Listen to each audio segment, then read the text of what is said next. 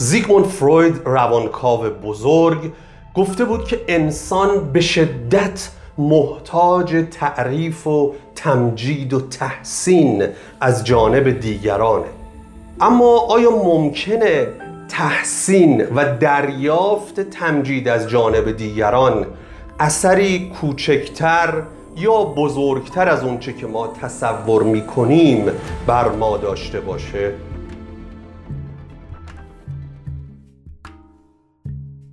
این پرسش رو جمعی از دانشمندان ژاپنی به سرپرستی آقای پروفسور نوری هیرو ساداتو در سال 2012 دستمایه یک پژوهش علمی کردند. این تیم علمی و تحقیقاتی 48 نفر از آدمها رو وارد فضای پژوهش کردند و از اونها خواستند روی یک کیبورد الگوهای خاصی از قرار دادن همزمان انگشت ها رو یاد بگیرن و با سرعت حد اکثری که براشون مقدور بود انگشت ها رو روی کیبورد قرار بدن و دکمه ها رو فشار بدن در زمانی کمتر از سی ثانیه.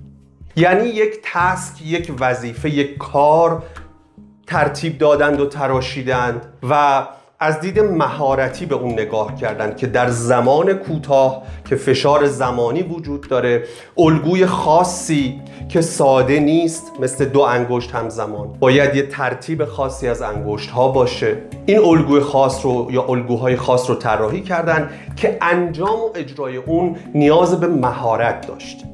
و بعد از اینکه آدم ها در سی ثانیه ها این اقدام رو انجام دادند یا این چند بار انگشت هاشون رو در قالب چند پترن یا الگو روی کیبورد قرار دادند؟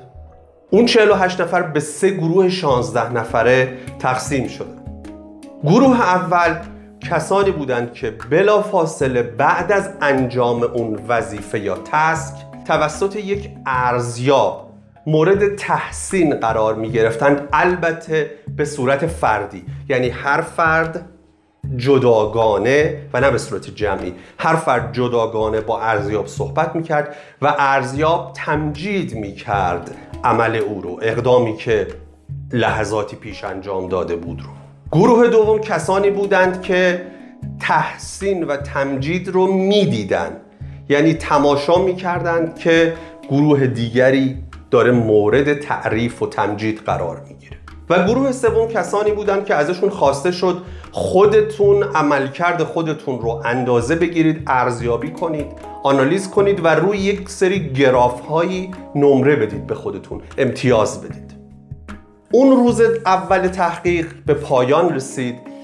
درست 24 ساعت بعد یعنی فردای اون روز تحقیق و اون برنامه مجدد تکرار شد. نتیجه جالبی که ساداتو و تیمش می‌گیرن اینه که جالبه با اینکه اون 48 نفر آدم های همسط بودن آدم های معمولی بودن و در روز اول عملکرد هر سه گروه به هم نزدیک بود و هیچ یک برتری خاصی در اجرای اون task های طراحی شده نسبت به دو گروه دیگه نداشتن. در روز دوم عملکرد گروه اول یعنی گروهی که تحسین رو یا compliment رو دریافت کرده بود به طور محسوس و ملموسی بالاتر از دو گروه دیگر شد. و این تکان دهنده است. چرا که بدون اینکه عامل دیگری در میان باشه بدون اینکه عنصر دیگری در کار باشه صرف دریافت تحسین باعث شده بود که عملکرد ارتقا پیدا کنه. یعنی به عبارت دیگه پاداش اجتماعی پاداش بود از جنس اجتماعی. پاداش مالی نبود. سوشال ریوارد یا پاداش اجتماعی بود اونچه افراد گروه یک دریافت کرده بودن. این سوشال ریوارد یا پاداش اجتماعی باعث شده بود عملکردشون بره بالاتر. اما موضوع به همین جا ختم نشد. ساداتو خودش حرفی که می‌زنه اینه که میگه ما با بررسی هامون دریافتیم که همون منطقه‌ای با تحسین و با تمجید در مغز تحریک میشه و فعال میشه که زمانی که انسان پاداش مالی دریافت می‌کنه همون منطقه تحریک میشه و فعال میشه. درست همون منطقه از مغز اون جایی که اصطلاحا بهش میگیم جسم مخطط در نوروبیولوژی اصطلاحا یا علم عصب شناسی همون منطقه تحریک میشه. یعنی به عبارت دیگه تأثیری که پاداش اجتماعی یا تحسین بر انسان می‌ذاره شبیه تأثیریه که پاداش مالی بر انسان می‌ذاره.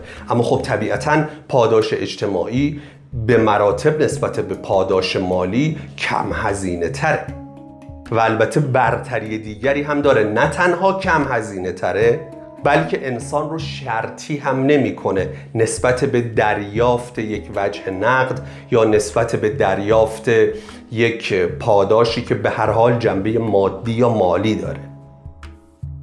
از این تحقیق چه نتیجه ای برداشت میشه؟ اولا که یک نکته جالب اینجا وجود داره اونم اینه که ارتقای عمل کرد فردای روز اول تحقیق یعنی در روز دوم تحقیق. فقط به این بر نمیگشت که خب چون تحسین شده بودند یک تحریک روانشناختی روی اونها انجام شده بود. مطالعه‌ای که کردن و در مقالهشون رو منتشر کردن این جمع از دانشمندان نتیجه گرفتن که تحسین بر تثبیت مهارت مؤثره. یا به عبارت دیگه تحسین منجر به سکیل کنسالیدیشن میشه. مهارتی که در حال اجراست رو در وجود فرد تقویت می‌کنه تحکیم می‌کنه استحکام میبخشه و نهادینه می‌کنه و اساسا حتی عنوان مقاله رو هم همین گذاشتن. به ویژه روی تسک هایی که اصطلاحا موتور سکیلز هستن. که این در عنوان مقاله هم ذکر شده. حالا شما تصور کنید یک مدیر چه استفاده هایی می‌تونه از این موضوع ببره. در بحث توسعه کارکنان در ارتقای عملکرد پرسنل یک معلم چقدر می‌تونه از این یافته علمی استفاده کنه با کمک تحسین و تمجید؟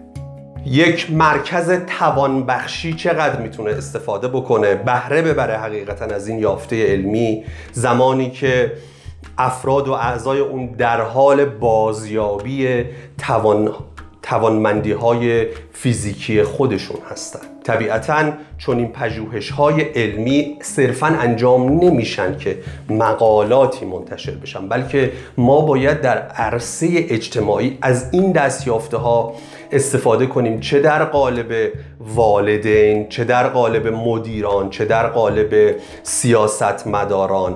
در هر حوزه اجتماعی ما می‌تونیم از پاداش اجتماعی به عنوان پاداشی کم هزینه که منجر به تثبیت مهارت های افراد و ارتقای عملکردشون میشه بهره ببریم.